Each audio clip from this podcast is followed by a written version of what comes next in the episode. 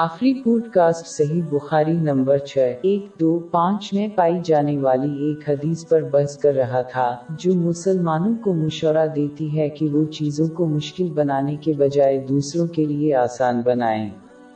اور دوسروں کو خوشخبری دینا اور نہ ڈرانا۔ ایک مسلمان کو اپنے آپ کو اور دوسروں کو اللہ کی بے شمار نعمتوں کی یاد دلانا چاہیے۔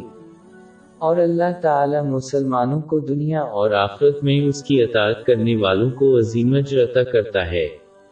اس کے احکام کو پورا کرتے ہوئے، اس کی ممانتوں سے پرہیز کرتے ہوئے اور صبر کے ساتھ تقدیر کا سامنا کر کے۔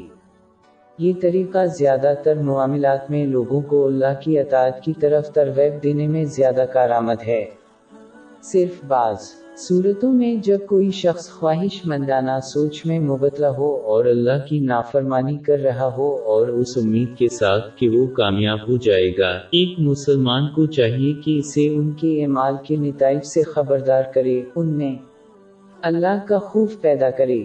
ایک توازن سب سے بہتر ہے جس کے ذریعے انسان گناہوں سے بچنے کے لیے اللہ کی اطاعت اور اس سے ڈرنے کی ترغیب دینے کے لیے اللہ میں امید کا استعمال کرے۔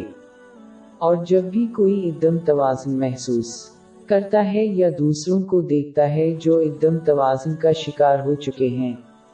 ایک مسلمان کو اپنے آپ کو اور دوسروں کو صحیح درمیانی رستے پر لانے کے لیے مناسب طریقے سے عمل کرنا چاہیے۔